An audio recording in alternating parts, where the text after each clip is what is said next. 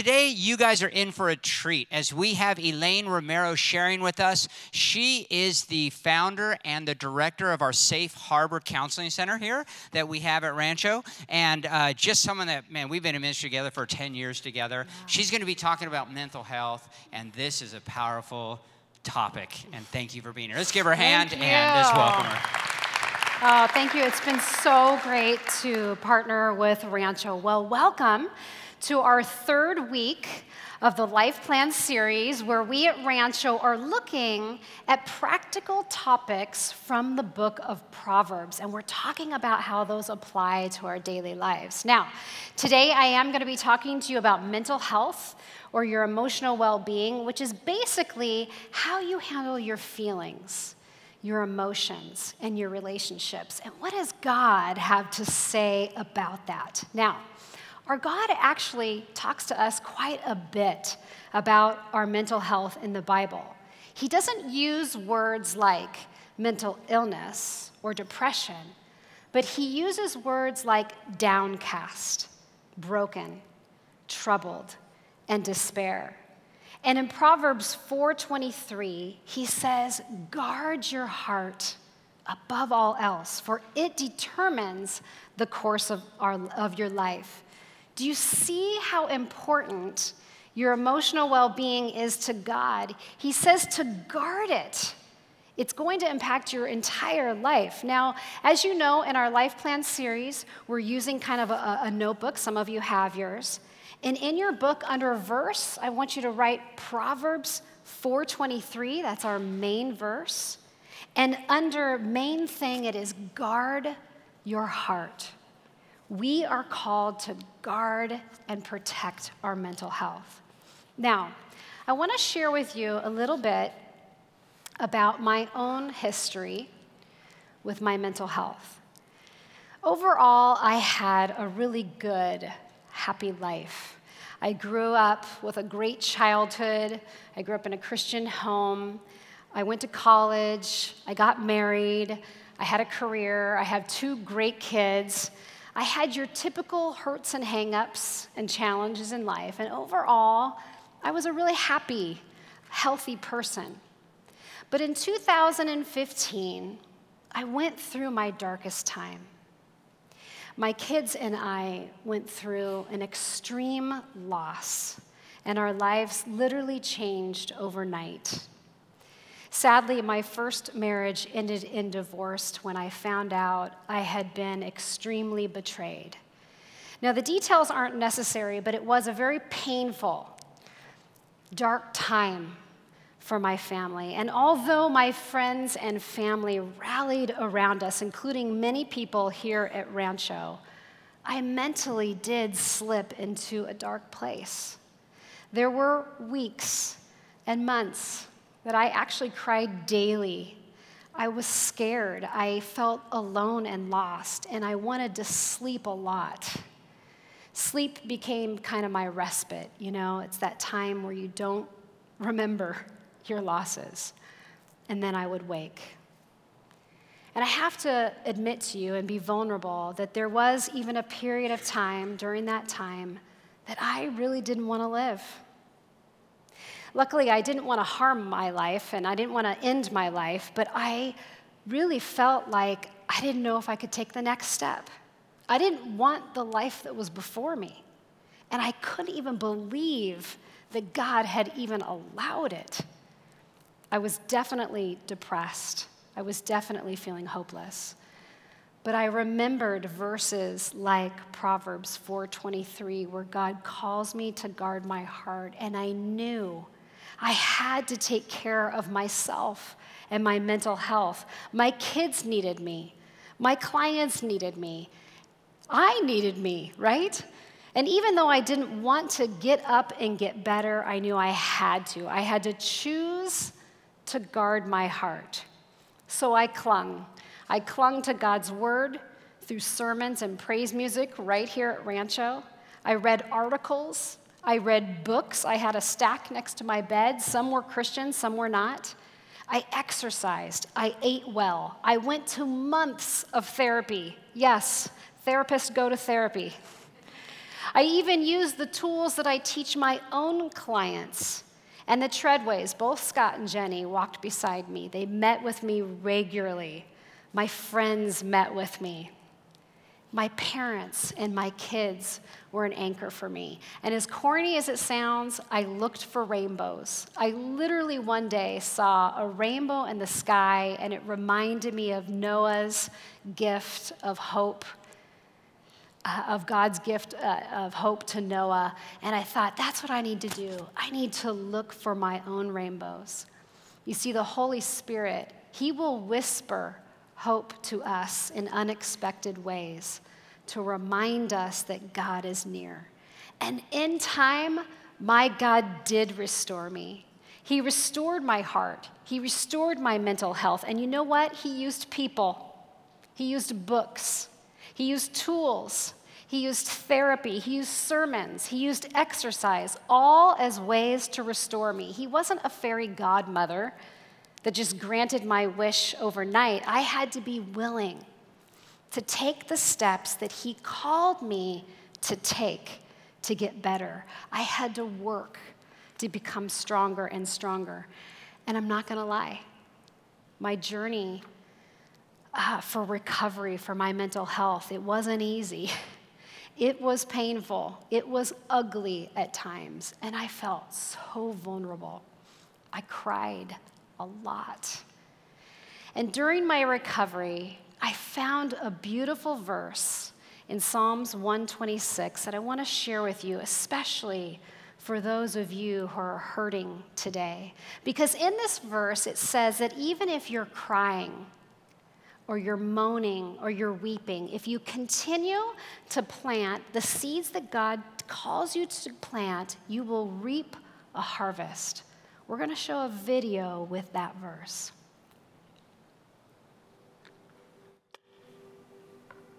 When the Lord restored the well being of Zion, we thought we were dreaming. At that time, we laughed loudly and we shouted for joy.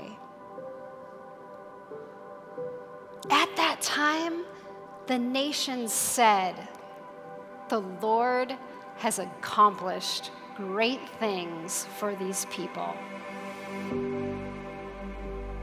The Lord did, indeed, accomplish great things for us, and we were happy.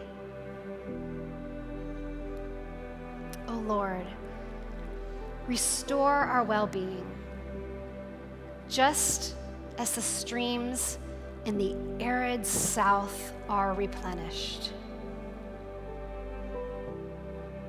Those who shed tears as they plant will shout for joy when they reap the harvest.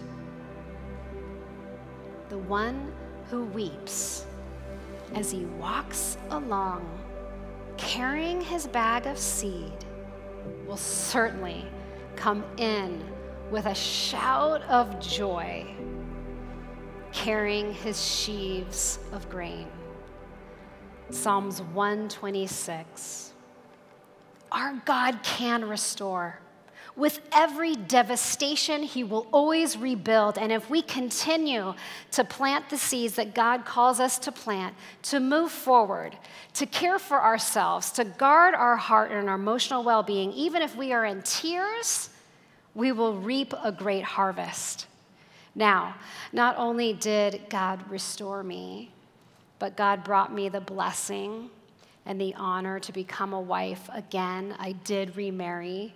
And although it was my God who restored me, it is my husband, Abe, who walks patiently beside me as my life partner to support me, to hold my hand as I learn to trust again. You see, God even uses our loved ones to guard our hearts, to protect our emotional well being. We are designed to be interdependent on one another, to care for one another. Now, maybe you too have suffered a painful loss and God restored you. Or maybe you are currently in a very dark place right now and you're lost And you need to hear me say, Your God can restore your well being. You can thrive again. In fact, I'm going to bet that, 50, that half of this room can relate to what I'm saying because statistics show that 50% of all adults will suffer from depression, anxiety, panic attacks, PTSD from trauma, addiction, self harm, or some other mental health illness in their lifetime. And sometimes these are caused directly by events in your life, such as trauma, loss, or a result of emotional injuries. But other times, people are born with a mental illness. It's part of your genetic makeup. In the same way that a person is born with diabetes, another person might be born with a mental illness. And you'll have to learn to live with that, to care for that, just as if you had a physical challenge. Guard your heart above all else.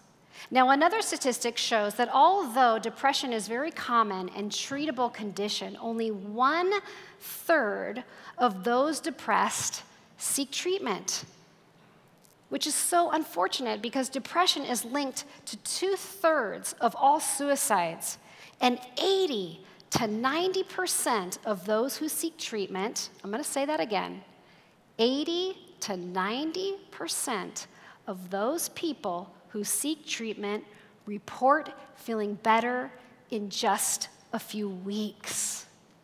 Talk about a reason to seek help, to care for our mental health, to guard your heart.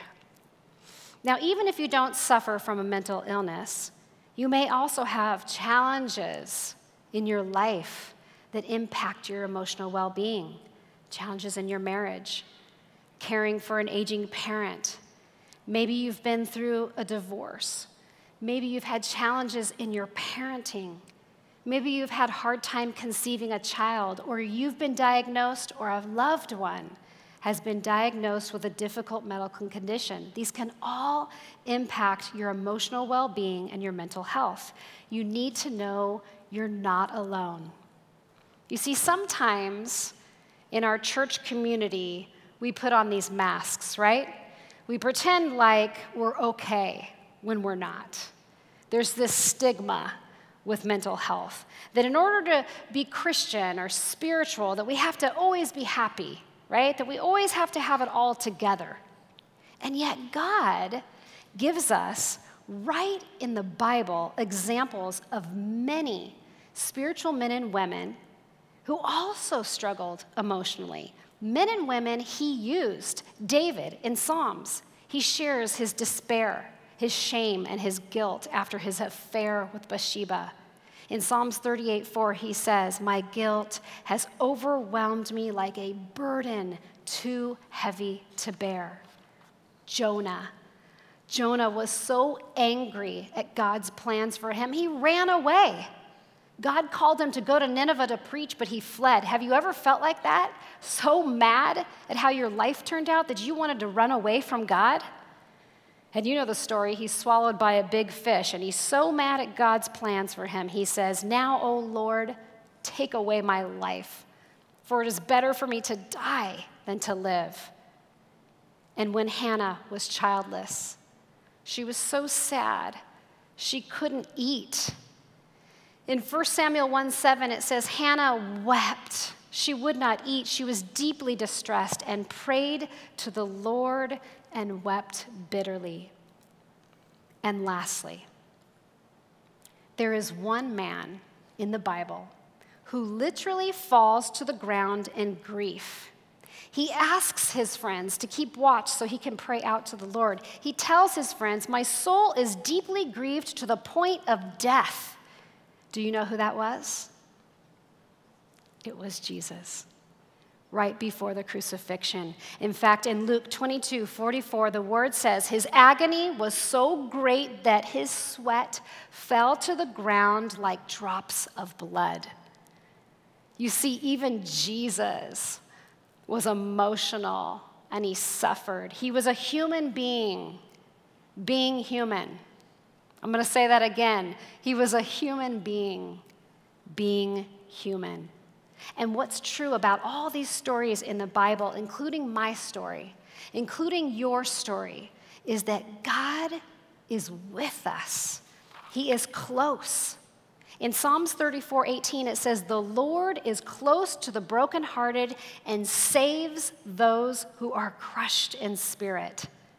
You see, our God is with us on the good days. He's with us on the dark days. He doesn't condemn us for suffering or for having anger or for having pain. He doesn't ask us just to tough it out. He reaches down to the deepest pit of our suffering and he lifts us out if we let him. And I'm going to put up a picture of Christ that really uh, that shows that. Man, I clung to this picture when I was in my dark time. If you're going through a dark or challenging time, I want to encourage you guard your heart, commit to getting help. We have so many resources here at Rancho. We have classes you can take. We have Celebrate Recovery on Thursday nights. You can join a group. You can seek pastoral counseling with one of our awesome pastors. You can also come to Safe Harbor, where we will uh, give you professional counseling with evidence based tools that we know that will work, that will help you. If you or a family member are ever in imminent danger, always call 911. And if you need immediate help, you can always call the Riverside Hotline. Now, what if you're not going through a difficult time? Are you still called to guard your heart? Yes. Caring for your emotional well being isn't just about when you're going through a dark time. So, in the same way that we need to take care of our physical well being, we also need to take care of our emotional well being. I tell my clients that your mental health is like a plant, right? You don't just stick it up on a shelf. You need to take it down from time to time and assess does it need some more water? Does it need sunshine? Do I need to prune anything out of this plant, right? We need to attend to our mental health. So, how do we do that? I wanted to give you today a practical way of examining your emotional health and your emotional well being. I want to introduce you to a concept called emotional intelligence. Now, we all have an IQ. An IQ is your intellectual quotient that defines the level of your human intelligence. But we also have an EQ. Your EQ is your emotional quotient and it defines the level of your emotional intelligence. Okay, so what is emotional intelligence? Emotional intelligence is essentially a person's awareness, understanding, and ability to manage their emotions. Now, Daniel Goleman, author of Emotional Intelligence, identifies four main domains to a person's emotional intelligence or their EQ, and I want to show you a chart of that. So, on this chart in the blue, you'll see this has to relate to your personal competence, okay? So, your self awareness is your ability to recognize your own emotions and how they affect you. So, most of us kind of know that. Like, you know whether you're pretty good at identifying how you feel, okay?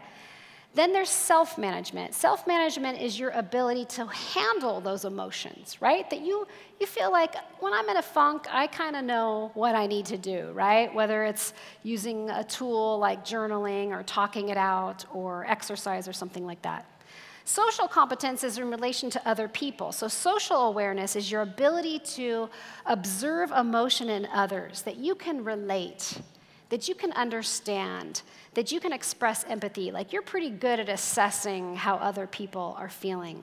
And relationship management is your ability to function well in relationships, that you pretty, have some pretty good tools on how to work in your relationships, whether it's in your workplace, your family, or with your spouse. Now, the research shows that people that have a high EQ, that do well in all these areas, they tend to strive and perform better in all areas of their life their work, their social lives, their family lives. And did you know that the EQ is actually a greater predictor for success than your IQ?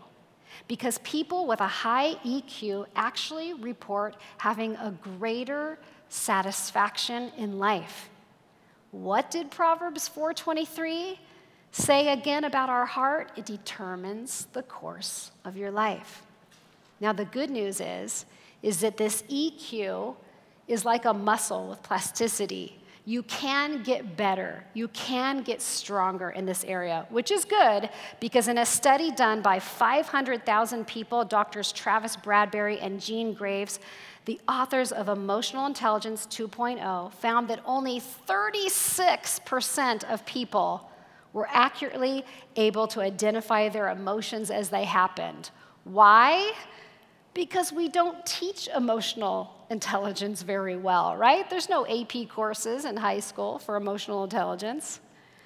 Typically, our only education that we have in managing our emotional well being is what our parents modeled for us in our family of origin. Now, some of you got great modeling. You walked away with a wealth of tools to handle your emotions. And some of you, it's a little leaner, right? You didn't maybe get any tools from your family of origin. But here is a secret even if you didn't get the best modeling for this in your family of origin, you do have a fantastic example of someone with a high emotional intelligence right in the Bible. It's Christ Himself. You see, even if your parents failed and didn't give you a good model, Christ gives you that model right in the Bible. Read the Gospels Matthew, Mark, Luke, and John. And you can really take them in and see who this Jesus was. You can get a sense for his personality and for his the way that he models a high EQ. Now, let's actually look at the emotional intelligence of Jesus. Let's put that chart back up. Was Jesus in touch with his emotions? Absolutely. He wasn't afraid to show them. He publicly cried with people. He showed anger when people were defiling the temple for their own gain. He expressed joy with people. He expressed feeling agitated and anxious before his crucifixion, crying out to God. He shows us that it's human to be emotional and to honor our emotional selves. Self management. How did Jesus handle his emotions? Well, we know he prayed, he turned to God when he was emotional. He talked about his emotions with his disciples, his friends. He also set boundaries with people. When he was healing and he was tired, he said, I gotta stop now. I'm gonna go take time to be with the Lord. I'm gonna sleep. I'm gonna be with my disciples. So he set boundaries. And when Satan tempts him in the desert, we see him stay calm. And do you know what he responds to Satan with? God's word. He uses scripture to handle temptation. He uses scripture to armor and guard his heart. Social awareness. Did Jesus show empathy to others? Absolutely. We saw him crying with people. He washed their feet. He stood up for those who were seen as the outcasts. Remember the adulterous woman? He said, Go ahead, stone her. They were ready to stone her. Stone her if you have no sin. And everybody put their, own, their rock down, right? He stood up for her. He also felt the needs of others. There's a woman in a crowd who just knows if she can just touch Jesus' cloak, she will be healed. And so she does that. She touches the back of his cloak and he turns around and he says, Who just touched me? He felt the power going out of him. And the woman said, I did. And he said, Your faith just healed you. So he can sense people's faith and he can sense the power going out of him. Zacchaeus uh, Zacchaeus is that tax collector who climbs up into a tree, right, just to get a look at Jesus. And he calls him by name. He's like, Zacchaeus, come on down. I'm coming to your house. I want to talk to you. He was so relational, he calls people by their name. And lastly, relationship management. Did Jesus manage his relationships well? Yes. As we said before, he was very relational. He was kind, loving, forgiving. He set those boundaries when needed. He gently confronts people, but he strongly confronts people. He tells us lots of stories of family relationships, like the prodigal son. His actions also taught us, right? Remember when he welcomed the children and he said, We welcome children like this.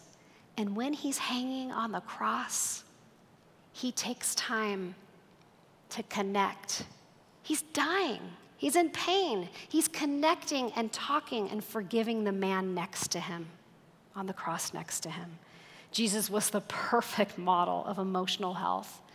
He had a very high EQ, and over and over, he teaches us how to honor our emotions, other people's emotions, and that our relationships are important to be real, to be vulnerable, and to relate to others. So, as you know, in this series, we're doing a little work in your workbook. So, I want you to take, we're going to set a timer here just in a minute. I want you to take some time if you're by yourself just to self reflect. If with your family members or friends, talk to the people you're with. Under bucket, uh, actually, under talk about it, I want you to say, Is my home a place? Is our home a place where people can talk about their feelings? Do we allow that in our home? And under bucket list, I want you to write down is there one area on this chart that you need growth in? So take that time right now. We're going to set that timer for you. All right, so hopefully you got a chance to talk to each other a little bit about maybe the area that you want a little growth in this. Um, if you want, there's a great website called psychologytoday.com, and under tests, there, if you scroll down, you can actually find a test for emotional intelligence if you want to actually get like a full score on your emotional intelligence. So it's kind of a cool thing to do. But most of us can kind of assess where we're at. So if you address, like identified that maybe you need some work in the area of self awareness, it's hard for you to access your feelings, I'm just going to encourage you try to um, honor your emotions in yourself and in your home. Make it okay to express feelings in your family. Really take time to identify, slow down, how are you feeling about things, and try not to label your feelings as good or bad. In self management, if you feel like you need some work in that area, again, really try to assess what things do I handle well and what are my challenge areas. And if you have a challenge area with one particular emotion, say anxiety or anger or something like that, maybe pick up a book on that. Um, also, remember, try to incorporate positive outlets to cope prayer, journaling, exercise, talking. We want to avoid unhealthy outlets. Things like using substances or addictive behaviors or material things or even perfectionism to try to numb our emotions. Social awareness, if this is an area you need to work on, really try to extend that grace and empathy to others. Notice when people around you are hurting. Take some time to walk in their shoes. We want to try to not be so quick to judge people because I'm, t- I'm telling you, you don't know the whole story. You just don't. And also serve people. Serving is a great way to really just increase your awareness of other people's needs. And lastly, in relationship management, work on your relationships. Make them a priority. If you're married, come to our marriage retreat we're having in September. Um, you can go to classes. Uh, we also would love to have you come to counseling if that's something that would help in your relationships. Model for kids and grandkids that we work on relationships, right? You can also check out the book Emotional Intelligence 2.0 by Bradberry and Greaves. I found it was a really good book to kind of go over each of these areas, and they give you lots of um, exercises as a way to uh, enhance your growth in those areas. Now, the last step on your book is under the Decide Now. I want you to fill out this section and make one commitment, whether it's that you're going to get help or maybe you're going to pick a, up a book on a topic, or maybe you're going to reach out for counseling, or maybe there's an area you want to grow in, in yourself or in your family. So, kind of take a second to write that down. And I want to end in reminding you guard your heart. Let's be that church at Rancho that takes care of our emotional health. Let's be real. Let's be authentic.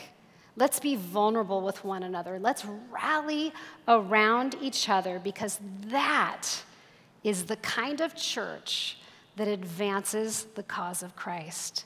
And that's our mission here at Rancho. Will you bow your head in prayer with me? Heavenly Father, I just want to thank you for creating us to be emotional beings. Let us appreciate the emotions you gave us and use them as you intended I pray specifically for anyone here today who is really hurting, who is suffering a dark time. Father, you know who they are. Help them feel you close right now. And may we all strive to guard our heart, Lord, to be like Christ, who is our beautiful model of emotional health. Thank you, Lord, for making us relational beings. In Jesus' name, amen.